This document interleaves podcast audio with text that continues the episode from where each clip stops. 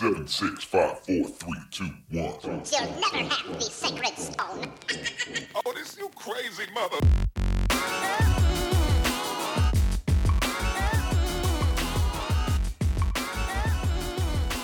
Welcome, friends, to episode 121 of Color of Magic or Magic and Gaming Podcast, where we talk about all types of things that affect gamers at and away from their gaming tables and computers. I am your host, Akwan Watson, and for 121 episodes, got my main man, Brian Allen, riding shotgun. How is it going, dude? I'm actually, my energy level is, I guess, almost back to normal. That's true. You're still trying to recover from the COVID over there. Yeah. So there will still be times where I'll think I can walk up a staircase and be fine, and then it can get to the top of the staircase and I'm wheezing like the old man that I am, unfortunately. Man, you know, I just hope you can be a lesson to people that no matter what your situation, however you want to vaccinate yourself or not or whatever, just know that, like, even when you get over it, it still lingers a while. Yeah. I mean, that's a consistent thing I hear from people. So, man, take care of yourselves out there for sure. Definitely. Man, so we're going to give you all a heads up. We're going to be kind of all over the place this episode. There were like, man, we must have prepped for an extra hour and a half this week. I mean, we had so many things to cover that there's a bunch of stuff that's just not going to make it onto this episode. We're going to have to move stuff to the next couple of weeks, honestly. There were so many good topics. So I think this is going to be a fun episode. People should enjoy it. But before we get into all of that, let's pay some love to our friends over at CardsFair.com. A great place to buy and sell cards at the price you want and to buy them at the price you want. And honestly, their site's actually pretty sweet. They do a lot to support Magic players and upcoming content creators for sure. Not just the big ones, but the small ones that really need the support. So, you know, pay some love to them. If you're looking to get rid of some cards, maybe you don't want to mess with eBay or you don't have the time to be on a certain schedule, go check them out on their website. It's cardsphere.com. Also, if you want to support the show, you can hop over at patreon.com/colorofmagic. And you could be a lovely supporter just like Sean Cantonese, who's been one of our earliest supporters, actually, since June 2020. So thank you for that, Sean. And to our new patron, Thomas Huell, want to say thank you as well. And because we flipped the calendar to a new month, we have some giveaways. So our two winners this month are Mark Fillmore and Lillian Young. So y'all two will be expecting something in the mail here in the next 7 to 10 days or so. However long, I think we're back to normal shipping times after the holidays. So however long that takes to get to you, yeah, you can expect some stuff in the mail. And finally, if you want to support the show and get something directly in your pocket, or at least on your desktop or your tabletop, go over to colorofmtg.com/shop and you can get some tokens and playmats. Whew, there's a lot of things, man. All right, strap yourselves in, folks. This is going to be a heck of an episode. Speaking of which, I'm not even exaggerating. I changed what we were going to talk about here, I think 5 times before we agreed on what we were going to do. But this topic I thought was probably the most relevant for people, so I'm going with this. But one of the things that came up last week, I guess I can call him a friend at this point. We're pretty close, at least socially online. But Dev over at SBMTG or Strictly Better MTG, he had posted on Twitter, like, hey, we should do an event with 100 creators and do a big tournament or whatever. And of course, there were people who were kind of immediately gung-ho about it or whatever. And I don't know if I would say, I told him, like, I'm not against the event, but we should ask some questions about intentionality, right? Because I'm a big believer in, if you're going to do any large project, you need to do it intentionally.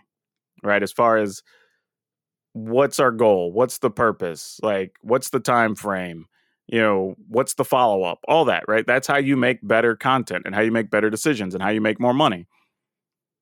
And it kind of devolved very quickly, right? I'm trying to be the voice of reason. A bunch of people were not having it, which is fine. That happens in more situations than I want to admit. But somebody said, which I didn't immediately respond to, but the fact that somebody said, well, isn't just the fact that people want to see it enough reason to do it? And they got lucky because it caught me in a day where I didn't have the time, but I have the time now, so they're going to hear about it. No, that's not a good enough reason.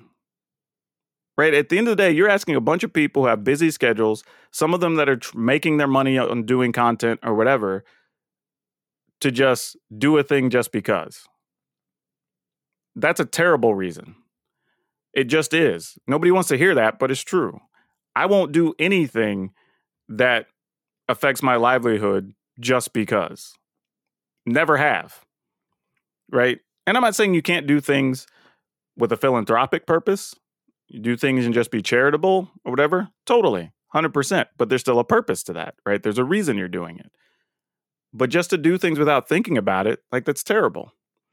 Like, I can't even accept that logic. And then somebody else mentioned, well, Mr. Beast does events with 100 different creators, do this thing, win a prize. I was like, yes, but one, there's really two problems with that. One, Mr. Beast isn't going and getting a bunch of people that have 0 to 50 followers, right? He's getting other creators that already have followings because, one, they're probably easier to contact or have connections or have stuff or whatever to make it easy. But they also are going to draw viewers of their own because they all have followings. The other is he's flipping Mr. Beast. He's going to get 30 million views. I think, like I said to Brian, like, he could literally do a YouTube short or a TikTok from the crapper and he's going to get 20 million views on that because he's Mr. Beast. So the scales are not the same. And then privately, because I told people, like, I'm not going to keep having this conversation on Twitter because nobody goes back and reads the other responses. And I'm going to end up repeating myself. But everybody who wanted to have a conversation in Discord, I did voice chat with a few folks. And trying to explain that is just like, look, these are not the same scales. These are completely different things. And then when I asked them, okay, how many people have you seen in these Mr. Beast videos that you went and followed? Every one of them said, well, none, but I'm sure other people did. I was like, okay, understand that none of us that I have talked to so far have to. Hell, I don't even remember most of the other people unless they've appeared in like 3, 4, 5 of his videos. I don't really recognize most of them unless they were already big, you know, like Dream or some of these other people I've seen on YouTube or other stuff. Like, those people I recognize. But any of the new faces, I don't know who they are. So even if some people went and watched, like, if you're talking a very small number of millions. If we're talking about an event that we're going to run with just 100 random creators, maybe gets 1,000, maybe 2, what does that result in for some of those people? 1 extra viewer, 2 extra viewers, and they gave up a whole day to play in an event. Like, they could have generated those viewers anyway, doing 2 different pieces of material that would make them more money. And then the other problem is, man, I can go on this for days. This is going to be a while, Brian. You might kick your feet up, but like the other problem, I'm serious. Like this, and this is a big thing, right? Because then people wanted to throw up like, well, creators do it in these other games and blah, blah. It's like, yes. But again, we're talking about cases where it's usually 2 big creators doing a thing. In Magic terms, it's Crokies and CGB. 2 big creators that have 2 big followings. They get thousands of views whenever they stream on Twitch. CGB gets 40, 50, 60,000 views on every video on YouTube, whatever. And even for those 2, they did it intentionally. They talked about it. They did a bunch of WWE style promo stuff. They trash talked each other on YouTube or on Twitter for like a week and a half. And then they did their event, right? It wasn't even just, okay, cool, let's battle each other this Saturday so people can watch. It was, let's build this up as a spectacle with each of our audiences. And we'll talk about our decks we're going to play and this, that, and the other. And they turned it into content. And then they did their final event, which both their streams drew well because of it, right? Makes sense. And that's with 2 of your biggest names. Getting a bunch of randoms is not going to get you that same effect. And no insult to anybody, because we all started at the bottom. And I'm not saying those people should never be an event, never do stuff. But like, there's questions. Like, let's say somebody is trying to make their content about being competitive and being better at the game or whatever. And you're on camera and you get ousted in under 5 minutes. Does that hurt or help that person? Doesn't even matter who. Let's say they even lost to a top player. Does that help or hurt them? Don't know. Right? Does it help them because it was top player and a few more people watch a match? Does it hurt them because they didn't even play worth a damn against one of the good players? Could go either way. There's a bunch of people that make great content that only kind of play Magic as a vehicle, but people watch them because of their personality or because of some silly humor stuff they do or whatever. How do they showcase that during a tournament? Now we can, if you want to do lead ups to it and do vignettes, or we do things we put in between rounds or whatever. But like just seeing somebody on their webcam while they're playing a game for 10, 15 minutes isn't going to do anything, especially when half the time you don't have sound of those people because you have voiceover announcers doing stuff. And I'm not saying the events can't work, and I'm not saying they're terrible. I would still play in some of them. But let's talk about how we help people get the most out of those events first before we just go do the damn thing. And here's a real telling situation. Coincidentally, 2 days after that, I already had a meeting scheduled online with a Zoom call with some people at Facebook and a bunch of people in the Black Gaming Creator program that I've told you all about before. It was about 20 of us, and I want to say 2 people from Facebook and 1 person representing Pipeline, which is a creator website that does some work with Facebook.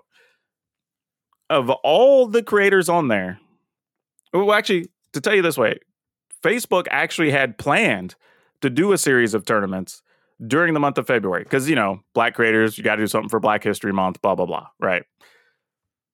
And before I even said anything, multiple other creators had just spoken and said, we should just cancel the tournaments. Right? A bunch of people that are up and comers that are trying to grow their brands were all on board with saying, let's cancel these special tournaments for the Black creators during Black History Month. Think about that. If this group of people saying you are making specialized events to give us time during a month where people should be looking for our content, and they were still like, nah, here's some other things we could do that are better. So we talked about like, hey, how about we just do some spotlight pieces like this? How about we talk about the first, you know, Black woman that y'all became partner on the platform? Maybe we talk about these efforts each of us are doing. Let's talk about some of our communities. Let's do whatever, right? Like these are all going to be better brand builders. These are going to get us more eyeballs than us just playing in 5 random games throughout the month or 4 random games, whatever it was. And maybe each of us being on camera for some 20 to 30 minutes during the event or whatever. Like, not saying the events are terrible. There's still a purpose to them. And if we already have an audience, sometimes your audience likes watching you compete or whatever. And that's fine. And that's a thing. And that's a reward for the people following you just so they have somebody to cheer for or whatever. I get it. I've polled my own people. It's not about winning or losing. But at that point, I already have an audience. They're just watching me just because they want to see me play. If I was starting out, I don't know if that really even has an impact. Now, don't get me wrong, there will be some number of people that maybe nobody knows who you are. You spike a tournament, you end up winning, or you come in the top 4 or something. People hear about your deck, they follow you on Twitter, boom, and it works. There's always going to be somebody that happens to. Maybe not every event, but every other event, every third event, right? There's going to be somebody. But that's not going to be the majority of the people that play. And then we have the other issue that the one James, for people who don't follow him, he's in our Degenerate Gamer group. He does a bunch of stuff on Twitter or Twitch. He actually runs a streamer event. And he only does 32 people, I believe. And even talking with him privately, he said there's been multiple times, almost every event, where some of those people either they bail the day before, you're waiting for them at the start of the event the day of, they no call, no show, you know, like that's already a problem. And I've said it before, gamers are not the most professional folks to begin with. So when we're trying to organize 100 people, and you're trying to put in, especially to do it right, and you're putting effort into like building vignettes and doing this and doing that to really get the best out of the event and benefit them, there's a chance they still won't show up. But it was hell, just like I literally had to be like, I'm just not doing this. I can't just keep responding to all the people with the same stuff or whatever and just look like a jerk, right? So it just wasn't good for me to just keep doing it. So I told people, if you want to have private conversations, hit me up. We can talk about it on Discord or something. But events are fine. Events are good. Events, when marketed well, can do something. When you have a bunch of your big names participating, it obviously draws eyeballs. But I honestly believe there are a lot of people, and we've talked about this before, that think just playing the game is a way to build your brand. And for most gamers, it's not. And there are people in the industry that understand that. Like, they're a good extra marketing tool. They're good when you already have an audience. They're good when your brand is already about being competitive or whatever. Sure, there are reasons to do it. But without doing it or anything, an event with full intentionality, you're just wasting effort. Like, even whatever effort you get out of it will be further reduced because you didn't put the thought and the planning and whatever into it. Like, we're just trying to help people be better. Like, it's tough. It's tough.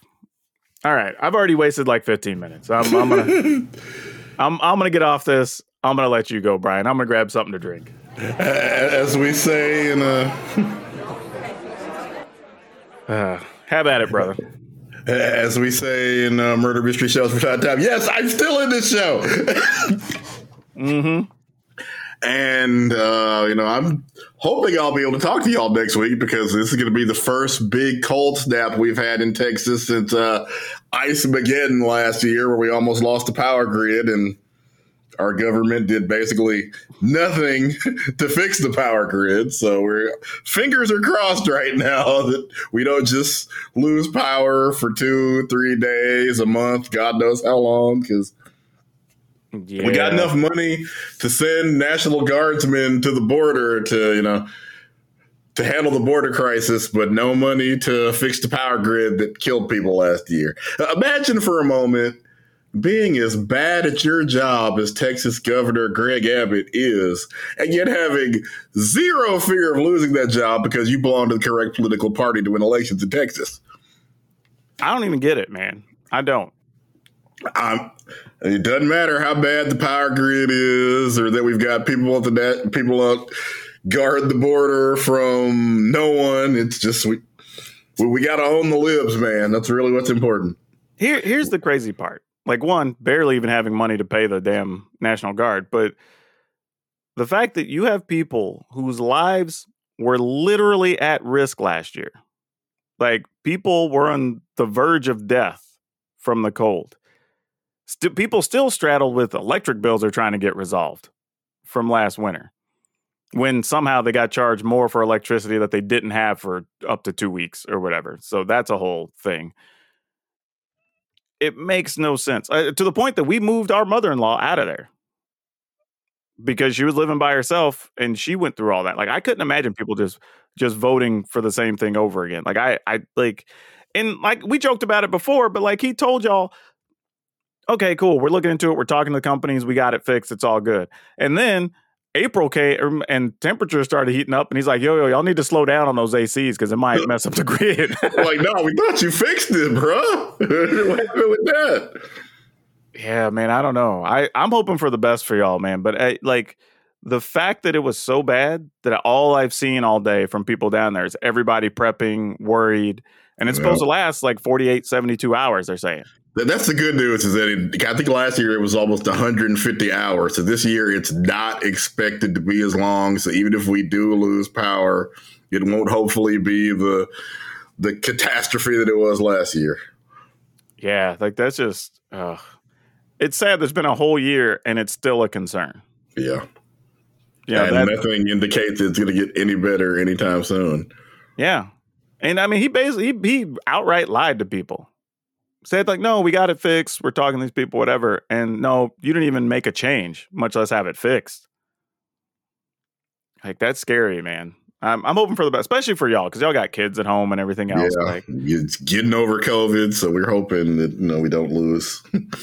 Yeah, I didn't even think about that. You're in a place where COVID is very rampant, so you have people with all kinds of issues this year they didn't have last year. People on ventilators, or just a step away from being on ventilators, and obviously, pneumonia can still be a thing for, I guess, weeks after you've, in theory, recovered. Yeah, that's bad too. Man, that's just compounds problems. It's a mess. Well, all right, let's talk about some other things, because as always, we always try to learn stuff, so we like to share stuff with our viewers. So let's talk about what we learned last week. Boy, this lawsuit from former Dolphins coach Brian Flores is exposing a lot of stuff the NFL did not want out there. Like, for example, teams paying coaches more to throw games under the theory of getting a draft pick, even though, I think even most first-round draft picks stand only about a 20% chance of changing anything on your team. Also, as we were afraid of, the whole Rooney Rule, a lot of times, those interviews are just because they are required by the league. Nothing is happening. We still have, I think at this point, one black coach, and so far no black coaches have been hired during this latest round of hires. So hell, you got everybody still trying to get rid of Tomlin for like year seven in a row or whatever. From a dude who has literally 15 consecutive winning seasons. With Antonio Brown, Le'Veon Bell on his team, Ben Roethlisberger having a rubber arm for about, what, 3 good years now. Dude, not just that, but like, this is a dude who's put you in the playoffs almost every, well, you know, more than 50% of the time. You know, he's gotten you to championship games, got you Super Bowls. Still hadn't had a losing season, right? That's exactly. And people are still like, nah, we got to get rid of this guy. I'm like, what? Like, ask any team in the league, any team that didn't make the playoffs, and hell, half the playoff teams probably would still take him as a coach. I mean, you know, I ain't going to just say, but we know why they feel that way about Tomlin. But for real, like, come on. If there's any black coach that should get a free pass, it's him. That dude has produced miracles out there. Eric Bieniemy, who designed, you know, not just the best offense in football probably currently, but one of the best offenses in the history of the league, still can't get a job. Now, for people that aren't into sports ball, let's dive in a little bit and talk about the reason this case even has legs. The fact that Bill Belichick, the coach of the Patriots, Coach Belichick, he is known for being technologically ignorant, to say the least, right? And he kind of owns it. It's like an old man meme. Like, he's just that guy. He doesn't deal with technology. He has other people that do. Well, apparently, he got word that they were going to hire their coach. They were going to hire in New York for the Giants. So he reaches out to Brian Flores and sends a text that says, "Congratulations on the New York job." And Flores is like, "What are you talking about? I don't even interview till later this week."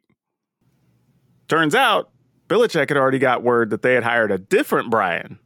And he had texted the wrong person. So, of course, right then, Flores was like, "Yo, y'all have already decided on somebody? You ain't even brought me in. I don't come in for 2 days. Like, what the hell?" You know, and that's kind of been the backbone of this lawsuit of like, now we had somebody spill the beans and prove that we were just going through the motions and he never had a shot at the job. So, yeah, it's pretty effed up. Despite being the first coach to win anything with the Dolphins in years. Yeah, for real. And now we find out that's even with his owner offering him supposedly $100,000 per loss to throw football games for draft standing. Yep. And not just that, like, your starting quarterback was hurt, one of your best receivers was hurt, you had a rotating cast at running back. Like, you, a lot of things were going on, and he was still finding ways to at least be competitive in ball games, even if they weren't winning. Your starting quarterback was not only hurt, but had to listen to you attempting to trade for another guy who got 21 sexual assault charges currently pending. Also true. That does a whole lot for your quarterback's morale. We're like, yeah, you all right. We'd rather have a potential serial rapist on the squad than you, because he can throw a football really well. Yeah. So that's going to be an underlying thing that's going to go on for several months, I think, before we get to what the resolution is on that. Yeah. This is going to be like Kaepernick. We are going to learn so much about the NFL and how it pretends to work. Yep. The worst thing anybody ever wants is a legal suit, because then they can subpoena all kinds of things. Mm-hmm. That's the one thing organizations like that don't want. So there may be a big settlement that comes his way. And just you might stop him from talking or asking any more questions. Yep. You might also see where he magically is going to end up with a job here in this offseason somewhere. At this point, I don't know if he can get a job. I think he realizes he's set fire to the coaching career, but since he probably felt like he wasn't getting into the job anyway. Maybe. We'll see. There's still some stuff out there. We'll see how stuff ends up. Yeah, you know, the thing I came across last week, and it was partly because I started asking about why people want deck lists more in Commander and, you know, stuff like that, because Commander is very much about like personal expression and things like that. It's kind of like, why are you so into wanting deck lists all the time, right? So I was kind of curious. And there were some different reasons, which we outlined. You know, I have a big Twitter thread about it if you want to check it out. But one of the things that came up, especially in some private conversations, was a lot of people kind of assume that in whatever game they play, that the way they play is the best or most popular way.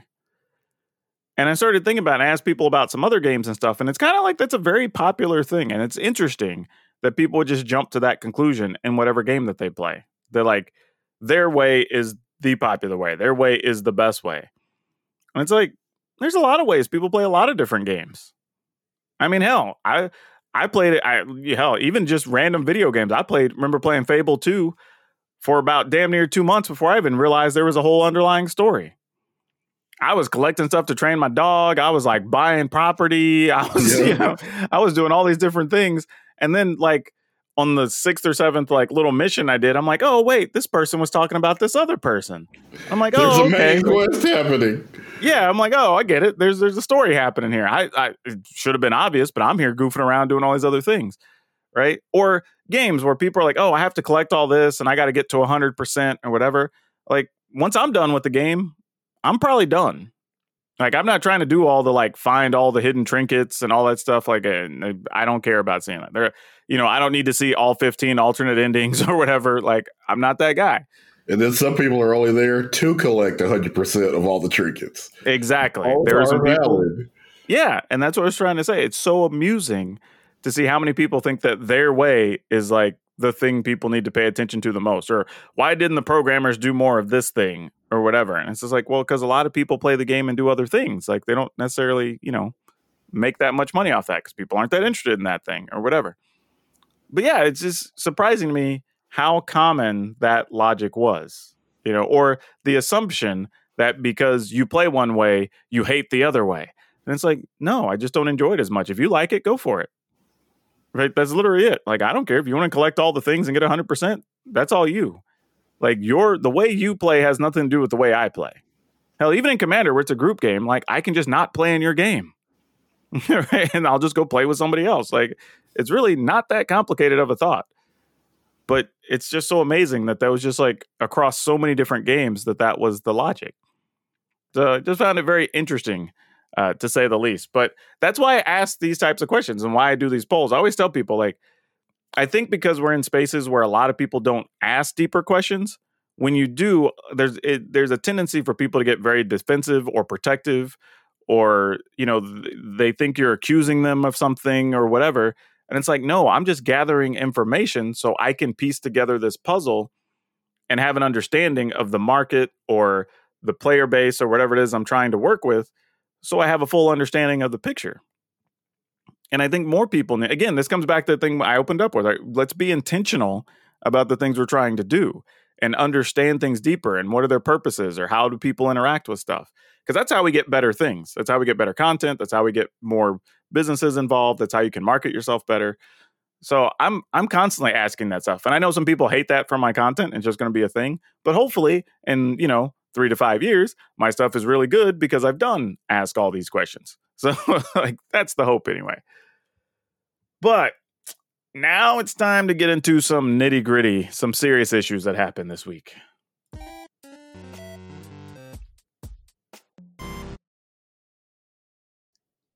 Now, if you're a Magic player, unless you were hiding under a rock this past week, and you might have literally had to have been under a rock, or at least had your phone broken and no access to a computer or whatever, so you couldn't look at Magic Twitter at all, or Facebook, I guess, for that matter, or Instagram, because he posted it on Instagram. You would know that one Seb McKinnon, who is quite a popular Magic artist, I would say, if not the current most popular Magic artist, one of the top three for sure. He posted proudly that he went to one of these convoy rallies up in Canada. And for those of you who don't know, this rally is, for shorthand terms, pretty much a large right-wing event, right? A bunch of anti-vaxxers. Coincidentally, a lot of these points also are tied into groups that happen to also be white supremacists, also happen to be Nazis, also happens to be the full-on Trump brigade. It's just that group of folks. I'm not saying anything else about any of them other than they all exist, are there, and they all support this event.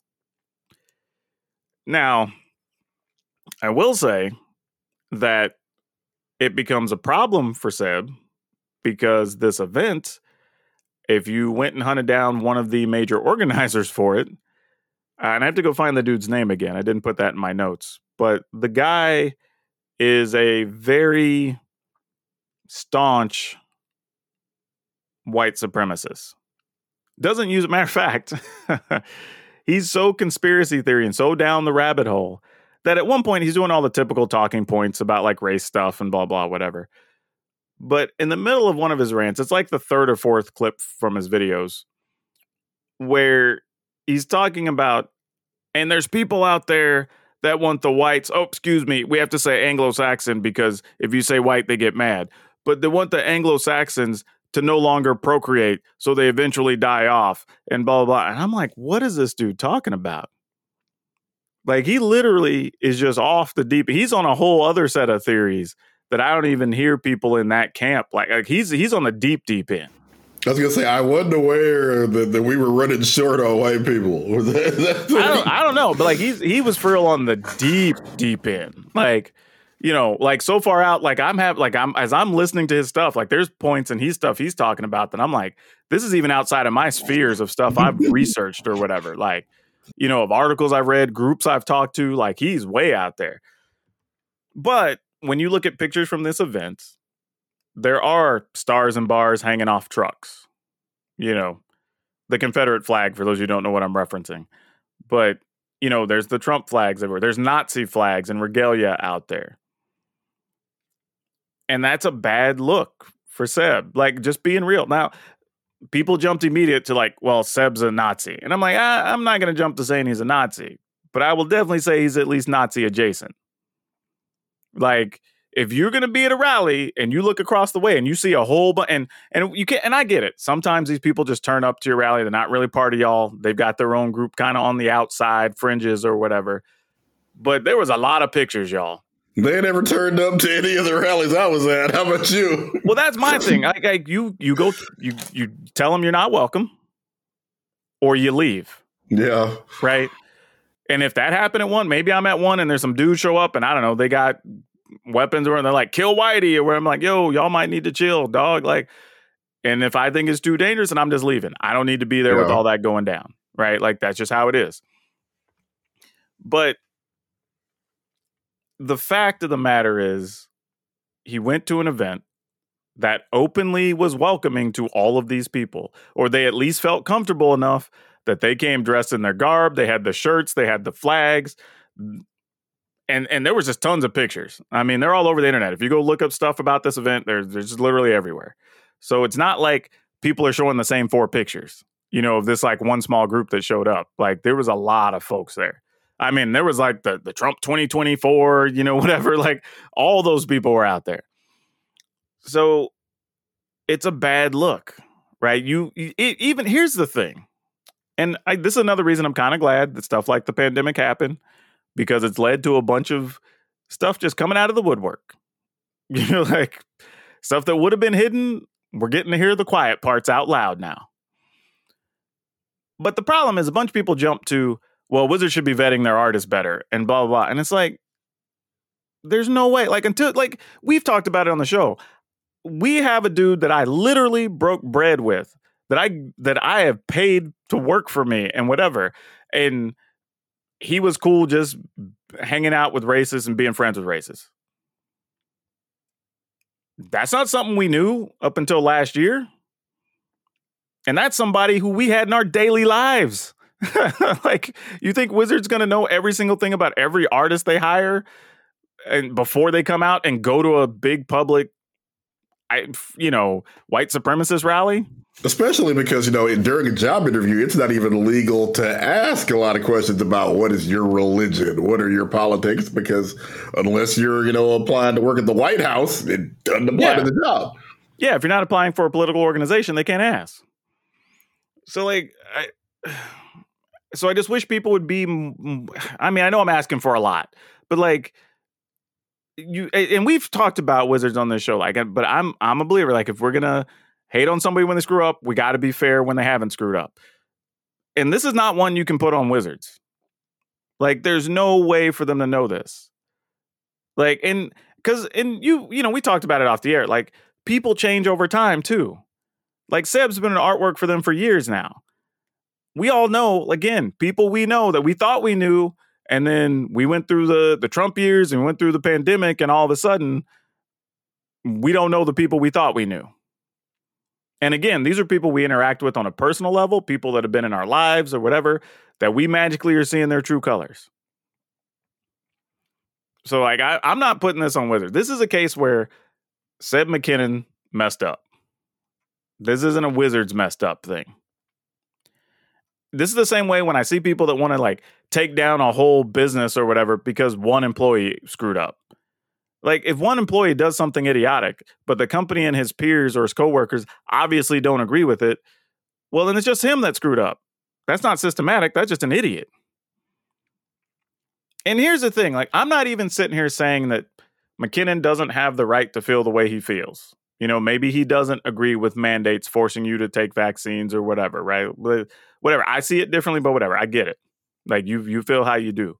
The problem I have with it, for me, and this is just not me speaking for the community or whatever, just my personal view, is that you showed up as a public figure to an event that was run by a white supremacist, or at least organized by a white supremacist, that was very welcoming and open and comfortable enough of environment for all these other ne'er-do-wells to show up that the community at large sees as the villain.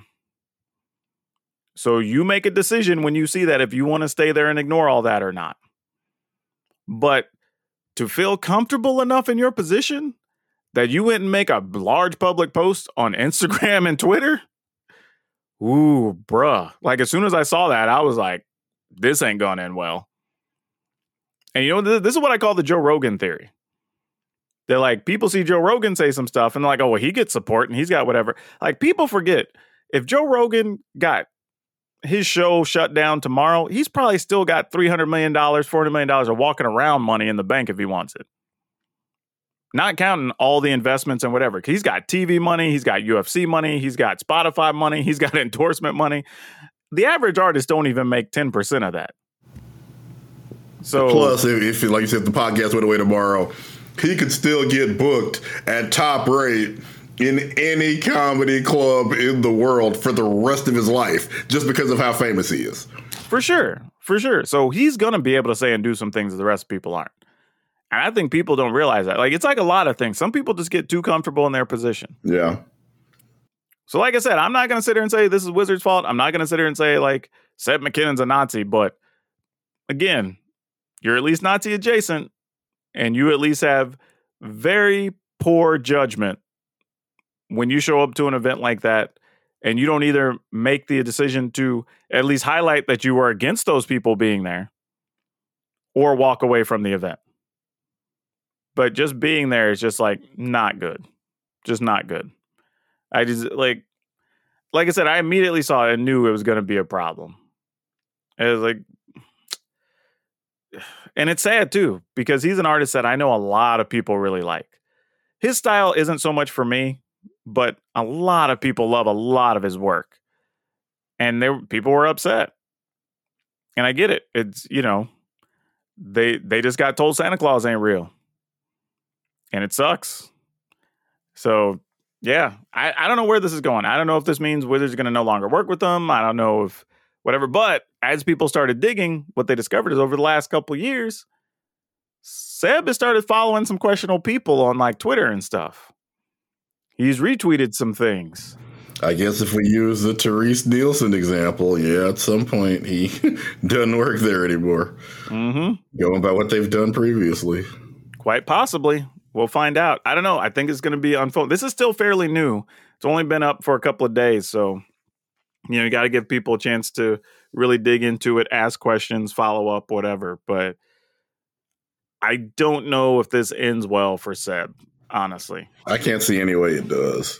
Yeah, it's, again, well, what publicly traded company is going to work with somebody who, like you said, if is it at the minimum Nazi adjacent? Nobody can. Yeah, that's the problem, right? It's And again, he's come out and said, no, I'm not a Nazi. If they'd have done something, I would have been against it too or whatever. But it's like, dude, but you're promoting being at an event where they were open about the fact that they are Nazi sympathizers. Right? That's the problem. You were at an event where people are very openly waving their Confederate flags. Because again, this man, he's an artist. He's not a CEO or somebody that's irreplaceable. There are plenty of other people who have his talent, who have his, talent set that aren't Nazi adjacent. Again, he's easily replaceable. He got too comfortable. Yeah. And that's what we're seeing with a lot of folks. You're getting these people that you're seeing, and it's all over TikTok and stuff. It's all over the YouTube shorts where, that lady who walked into where she was in a Victoria's Secret. Yeah, trying to start a scene with somebody, but magically when she realized people were watching whatever, she tried to play the victim, and it was like, nah, you got come thinking nobody's gonna say nothing. Now they got you on camera, right? Like there's a lot of that where people got used to acting a certain way. Yep. Now it's like, oh, I can't do this. It's like, yeah, but it's too late now. People caught it. What had happened? Yeah, exactly. What had happened was.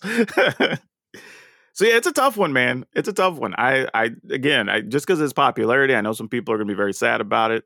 I don't blame them. You don't want to, and just from a community standpoint, like I know a lot of people that are fans of his, and it sucks that they have to sit and go through this, right? Somebody that you really like or whatever, you find out they're kind of in cahoots with the bad guys. I don't even think, at least from what I've seen, nothing outwardly says that McKinnon carries all those beliefs. However, when you're supporting things that they support openly and you're not actively talking against that, it's rough. So for a lot of people, it isn't even the Nazi that's a deal breaker. It's like, being anti-vax was already more than they cared to hear. Yeah. And I get that. Like the anti-vax stuff bothers me too, but I'm at least in a position where I'm like, we're where we are. We're going to be with it. You're either on board or you're not. Right. Like I've kind of decided I'm not fighting that fight no more. Like we are now going into year 3 of this mess. If you just don't get it, you don't get it at this point. Yeah. But there's, again, even beyond the Nazis, you have all the white supremacist stuff. You have the leadership issues there.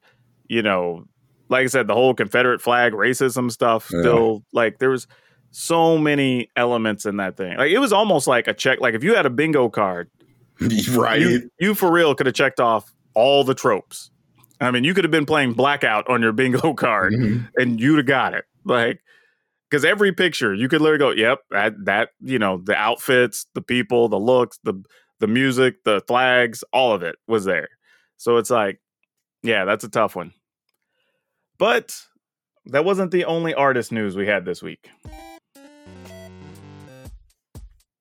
For those of you who don't know, Christopher Rush was a magic artist for years. He passed a couple years ago. I just had some health issues for a very long time. But his daughter, Sierra Troy Rush, has been, I guess, appointed to be in charge of his estate, if you will. All of his art, his belongings, whatever, and slowly doling it out for herself and the family or whatever to get funds. So she's been selling off a bunch of his old artwork or prints and things that he's signed or whatever in preparation for such a time, right? So she's pulling stuff out of storage and out of his old collections and whatever. Well, there was a situation that came up, I want to say over the last week, where some people had questions about the signatures on some of the items she was selling. So I guess it's, as far as I could piece together, because I had to look into a couple of different sources, but they had reached out to 2 different organizations that do authentication on signatures. It sounds like there's a service or something you can pay for that I guess if you send them pictures, they will at least give you a rough idea on if it will or won't pass authentication, like if it has a real shot or not. So I guess you don't send them real money and send it to them and then they tell you, sorry, it failed. That's what I'm assuming the service is for.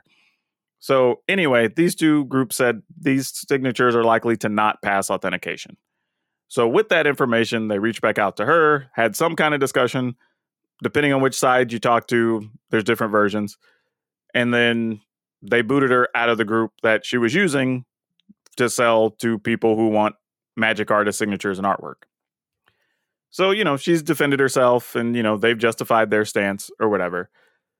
But the interesting thing is there are many people in the community that know that Christopher Rush was sick for a very long time, even to the point that he showed up to events or special signings and he would apologize to people that, hey, my signature may not be great today, you know, just having a bad day, right, physically. And everybody sort of got that. And there's people I've seen who've commented that, you know, they have one from like 25 years ago and they have one from like 12 years ago or whatever, and they're a little different. Similar, but different. And that makes a lot of sense to me. You know what I mean? Like, I think that is very logical. Now, from what I understand, from what I could find, there was nothing saying that there was anything, I guess the best term I could use would be anachronistic about the signature versus the piece, right? It wasn't something printed on like new paper that happened to have a Christopher Rush signature or whatever. Like, it sounds like all the things would at least have been legit for the time period they would have been signed, you know, when he was alive and all that. So it's not like anything was obviously wrong that couldn't have had those signatures. So it's an interesting back and forth situation. And honestly, I don't know who's right in this scenario, but it was at least news and I think it was worth mentioning. But it's kind of a tough one, right? Because you know as well as I do, like athletes have issues as they get older, right? And that's a common theme for people that do art or athlete signatures, right? Because you get people that have bad hands, you know, arm injuries, whatever. So if they're doing well, yeah, that too. So if you have a 3 or 4 hour signing, you know, sometimes they're on signature, you know, 600 or something of the day, right? Their signatures don't look as clean as they do. And people take that into account, you know, when they're authenticating. But I don't know if somebody could do that from just looking at images, right? Because when they authenticate, you know, you get them under a microscope, they're looking at pen strokes, they're looking at width of the pen and whatever to try to figure out, was this like one continual thing? Does this person pick up their pen usually when they transition from an I to a T or whatever it is, right? So even if it's not identical, they can at least say, okay, the motions make sense to be this type of signature. So it probably was the same person just at a different point in time or whatever. As a matter of fact, I'm dealing with a similar situation. I say like dealing. I will eventually when I get to go to a trade show again. But I have a baseball that a family member had that has what could be a Mickey Mantle autograph on it. But from what I know about Mickey Mantle's signature, I kind of go like, this probably isn't authentic. But I don't know when it was signed. You know what I mean? So like if it was signed later, it might look different than the ones I know. So I need to go get it authenticated in person. Just showing somebody a picture wouldn't necessarily be enough. I also need to mention, though, just because they say they're not going to verify it, they're not saying you're any kind of con artist. They're just saying they're not comfortable verifying it. Yeah, absolutely. And from what I understand, the same way, like it could have, you know, a fold in it somewhere or a bubblegum stain. Or just everything doesn't get verified. Also true. So yeah, so it's an interesting story. I'm not saying either side is right or wrong without seeing them myself, at least to say like I can see where this would come from or whatever. But it's an interesting story, you know, because I don't think we've had this type of situation before in Magic, because most of the artists either that have died that I know of didn't have major health issues over a long period of time to have that variation in signatures, or they're all still alive signing stuff. Right? So it's a interesting story to talk about. And I think this will probably still play out again for another couple of months, but I think the end result is at least giving people a frame of reference. So if it comes up again, it'd be like, hey, remember when this happened with Christopher Rush's stuff? Like this might be similar to that, because up until this point, the Magic community hasn't had one of those cases to even reference. And this is the only one I can think of. All the other artists I can think of either just, you know, their time came and they just died from whatever reason, or they're still signing stuff. But he's the only, I'm trying to think I really can't think of anybody else that just has had health issues that would affect their signature. Yeah. Because, I mean, comparing Magic to things such as baseball cards, football cards, their hobby is in its infancy in comparison to those things. Oh, yeah, for sure. For sure. And it's also weird, too, because, like, you know, I was talking about this the other day. Like, one of the reasons Kobe Bryant's death affected people so much is because for our generation, every major important athlete we've seen is still alive, you know, or they died at like 80 or 90. Yeah. You know what I mean? Like none of them have died at whatever, at 40. You know what I mean? Like it's just not a thing. Younger than us. It's just that doesn't happen. Yeah, it's just not a thing we've ever seen, right? So there's no reference point for that. So it was very weird for people. Now, this involves a signature, but it's kind of the same thing. We've not had to deal with this before. So the community is still trying to like shake it out and be like, who's right? Who's wrong? Is this a real thing? Was she trying to scam us? Was the signature I bought from her legit or not? Like there's a lot of people asking questions right now. So it's a tough thing. And again, without seeing it all, I can't even make a educated guess as to who's right or who's not. I'll let the legal folks settle it out however they decide to do it. But it is possible, realistically, that the signatures are 100% legit. I honestly believe that. And from everything I've seen from her so far, I have no reason to believe anything she's done is scammy. It all looks legit, even her follow-up, you know, the group she's still running to try to move stuff or whatever.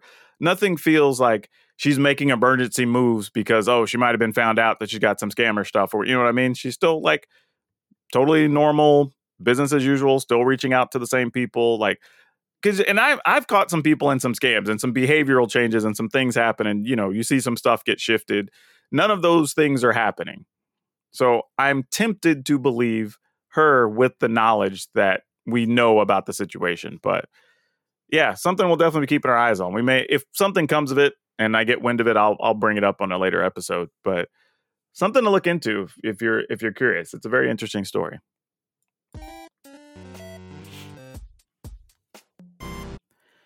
For those who don't follow her, there is a really good Asian woman who goes by Haiyu Yu. I say goes by, that's her name.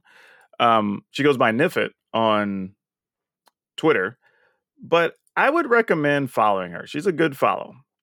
The important thing is she does a lot of commentary for Magic events. And she's really intelligent. She's very passionate. You know, she always has her thoughts together. And one of the things she was talking about on Twitter this past week, I believe on Monday is when she posted it, basically calling out people saying like, look, you know, she's doing tons of events over the last couple of years. And there was one stretch where she was kind of like me. She was just doing a bunch of commentary stuff. And she was doing even more than I was. She's still doing more than I am now, actually. And she's talking about, look, I'm still doing all these events.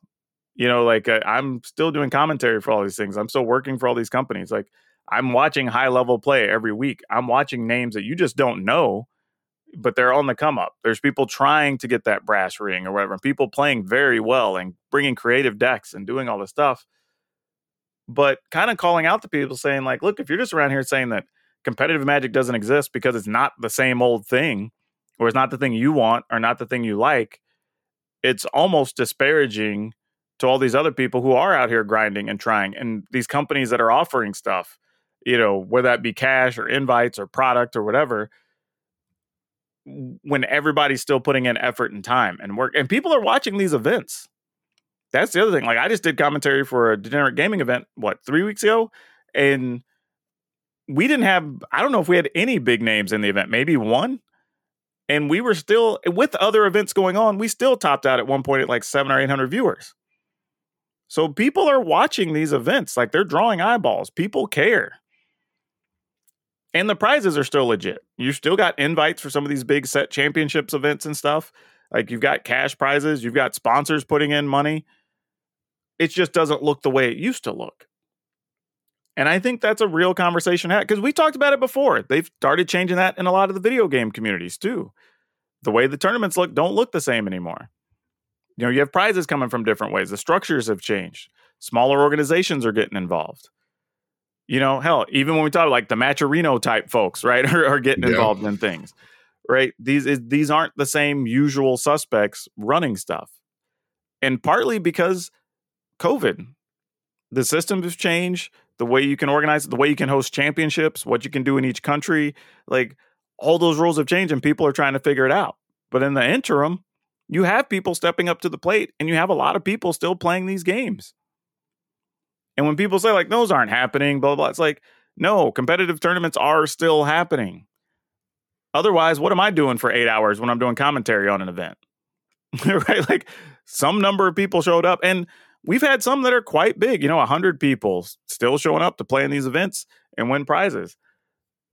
We had Ultra Pro sponsor a tournament last month, gave away $1,000, there's still stuff happening. So I get where she's coming from right now. Immediately, some people took offense because, it came off as, she was sounding like she's accusing it of being gatekeepy or whatever. And people hate the term gatekeeping and, whatever. So it's kind of like a hot button thing. I get that. But if you really look at the meat of what she said, ignore the word gatekeep and just look at her message. It makes a lot of sense, right? There's a lot of people out here trying. The gameplay is still exciting in these matches. We have a lot of close games, a lot of real creative players. So I don't.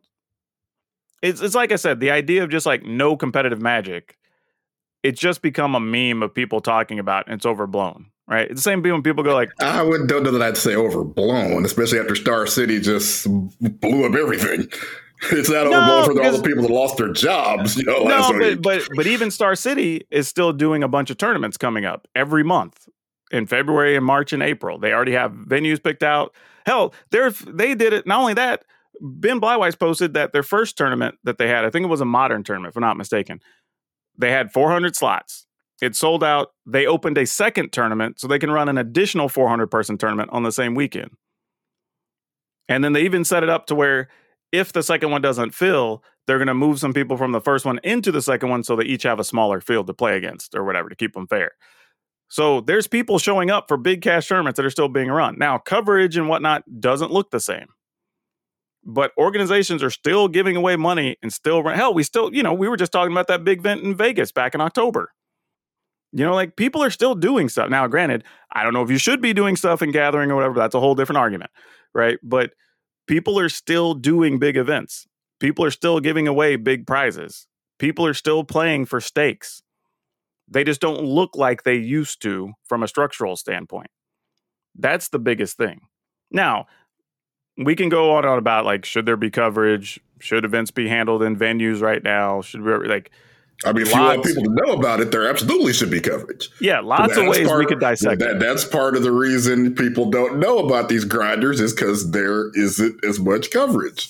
Sure. Well, yeah, they're not from the big organizations. Yes, that much is true. But, to just sit here, and some of it is people also being willfully ignorant. I will say that, because there's some people I know that they see the post. They follow some of the same people I do. They've been in some of the same Twitter threads or whatever, right? But saying there's no organized play. Nobody plays competitive. Nobody does. That's not totally true, and you know it. Come on. I get it. You're waiting for Wizards to make an announcement or whatever, and we all are. We know that's coming somewhere on the horizon, and we all want to know, but we know the drill at this point. Until there's at least some level of clarity with the pandemic, we are not going to hear anything out of Wizards of the Coast. Whether we like it or not, that's just where we're at. And I get it. I've been there.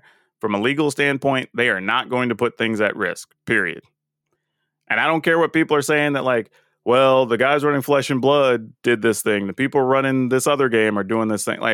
Cool. They can do that. We've talked about it on the show. It makes sense for them taking a shot while the big dog's sleeping or whatever, right?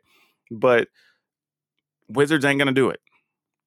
And I know people say, that's just going to kill the game. It's not. They're making money. Retailers are still making money. They figured out things to do in the interim. Now, when it comes back, will it be a boost for everybody? Absolutely.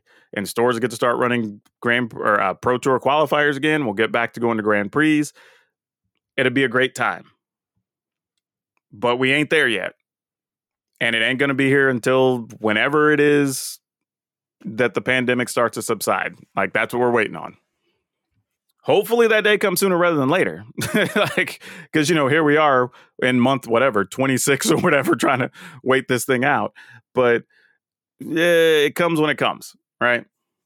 But I thought her thread was actually reasonable. I know some people took it the wrong way or whatever. Because, people always do that. They see the one thing they don't like and they want to attack that or whatever.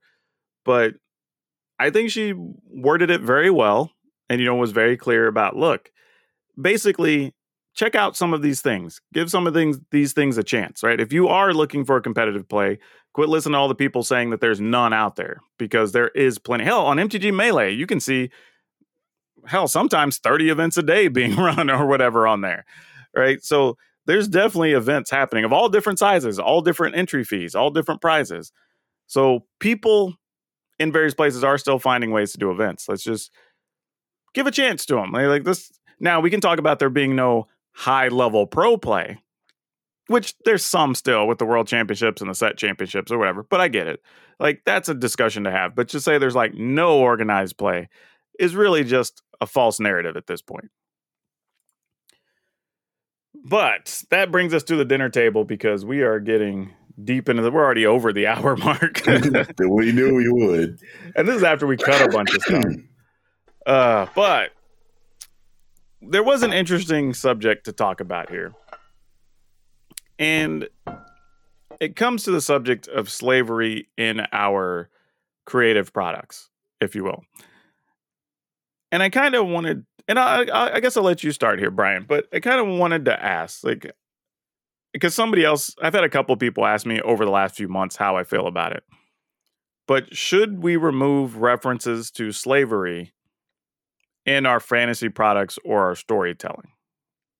And I would say no, because to me, that's like the book burning or banning argument. I mean, storytelling is storytelling, and sometimes we have to tell stories about people who are evil. Yeah, I'm kind of in the same boat. You know, I feel like if we're using it, well, really, there's two reasons I would still want it. One is when you're trying to give context to how bad a person or a situation or whatever is, right? If you have this big bad, whatever the big bad is, a person, a group, whatever, that is basically making slaves out of whatever other group or organization or whatever. And I don't know, maybe you're trying to liberate these people, or they're using the labor they're getting for something really evil or whatever. It makes sense, right? It's part of the story, and it justifies the narrative and whatever. I'm like, and I'm okay with that, right? The other is if you're doing something from a historical context, right? If you're doing something that happens in a period of time in a country where a certain group is enslaved by another group, well, if you're trying to tell it accurately, then sure. Now, include all the facts, treat it properly, all that stuff. But like, I would rather it be there than not to like just cover up a thing, right? If you want it, if it's part of the story and it makes sense or part of the narrative for the game or whatever, then yes. Now, if we're just putting it in frivolously, we don't need to do that. But if it's part of the narrative, then sure, go ahead and include it. Because I'm a big fan, and I think you largely agree too, is that like, it's okay for there to be things that make people uncomfortable at times if it makes sense for the story you're trying to tell. That's what art is. Like we just talked about how Maus has been banned by a school board, and it's because these are the reason we need kids to read Maus and talk about the Holocaust, is because these are uncomfortable things, and there are people, as we talked about in the pre-show, there are people still actively trying to say the Holocaust didn't happen. We need to educate kids that when they hear that these people are insane. Yeah, that's true. I mean, business professionals that don't believe those things ever happen, which is wild. But yeah, I think it's part of the stories and the narratives that you have to get to those points, right? I mean, and you know, the example I used was we all kind of knew, or at least most of us knew, that there was a lot of police brutality happening and a lot of crazy stuff going on, and we'd seen some pictures before and this and that. But it's like, none of those are that bad, or that's kind of coincidental. But the minute everybody got to actually see a dude die in the street in public, everything changed. Because then everybody's uncomfortable now. You know what I mean? Like, it was just a story before. But then when they had more context to the story, all of a sudden it was like, oh, hold on a second.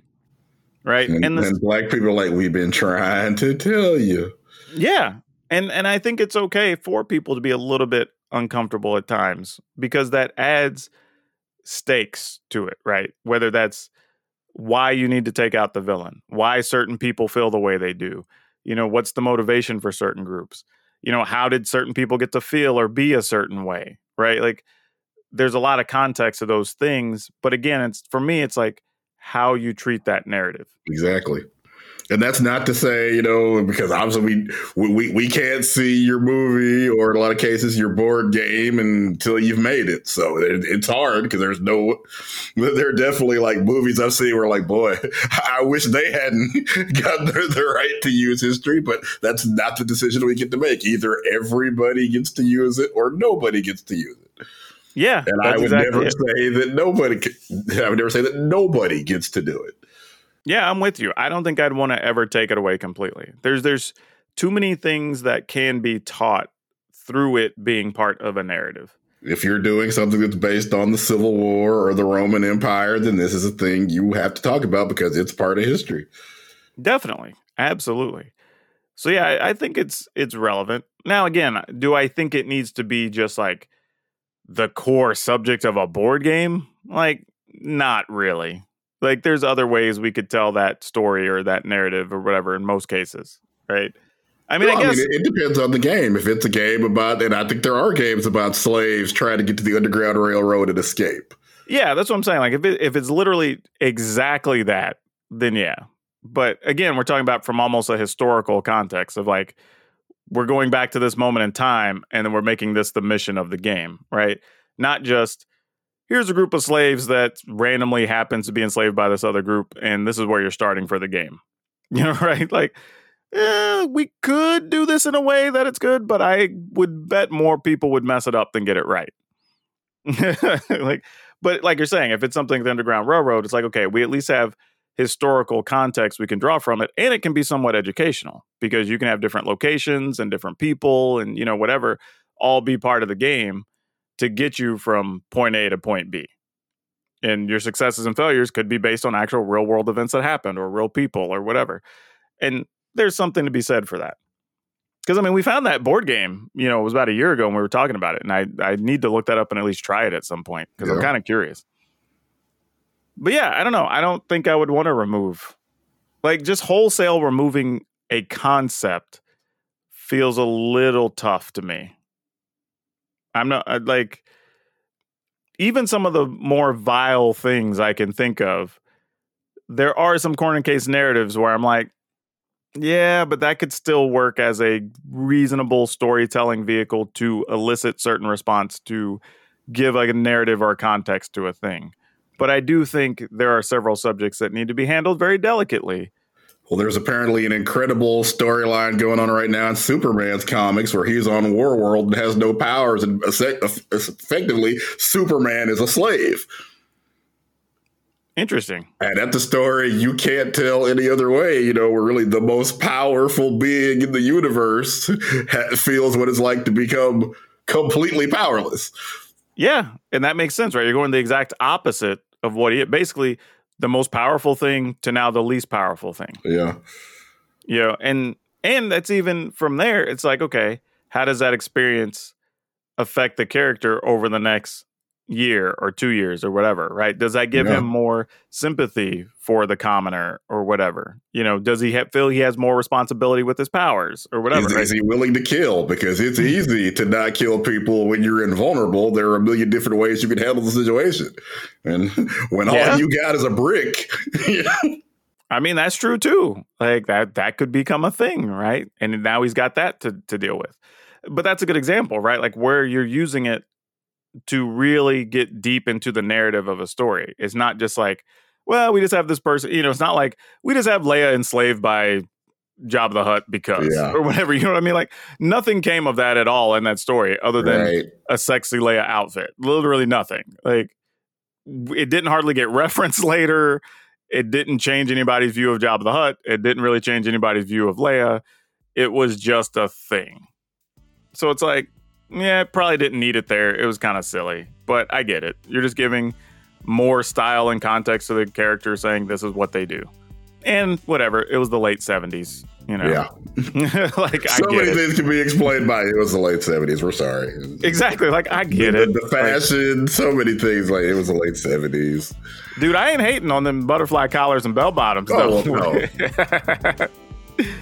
All right. On that note, Brian, why don't you tell everybody where they can find you on social media? Right. I am Brian Sonic on Twitter, YouTube, and our family channel on YouTube is Allen's Ever After. And you can find me just about everywhere at Power Dragon, POWRDRAGN. And as always, we want to say, wherever you're listening, whenever you're listening, good morning, good afternoon, good evening, and good night. Please take care of yourself out there, because as Brian's showing you, COVID ain't no joke. Go get your flu shots, all that other good stuff. Stay away from humans for a while. And remember to be awesome and be awesome to each other. If you'd like to further support Color of Magic, you can find us on our website at colorofmtg.com. We also have a Patreon if you'd like to donate, under patreon.com/colorofmagic. You can also find us on Facebook under Color of Magic. And if you want to follow us along at Twitter, you can find us there at Color of MTG. And as always, please share the podcast around to your friends, your network, people you think might enjoy it, because every little bit helps as we're trying to increase our user base.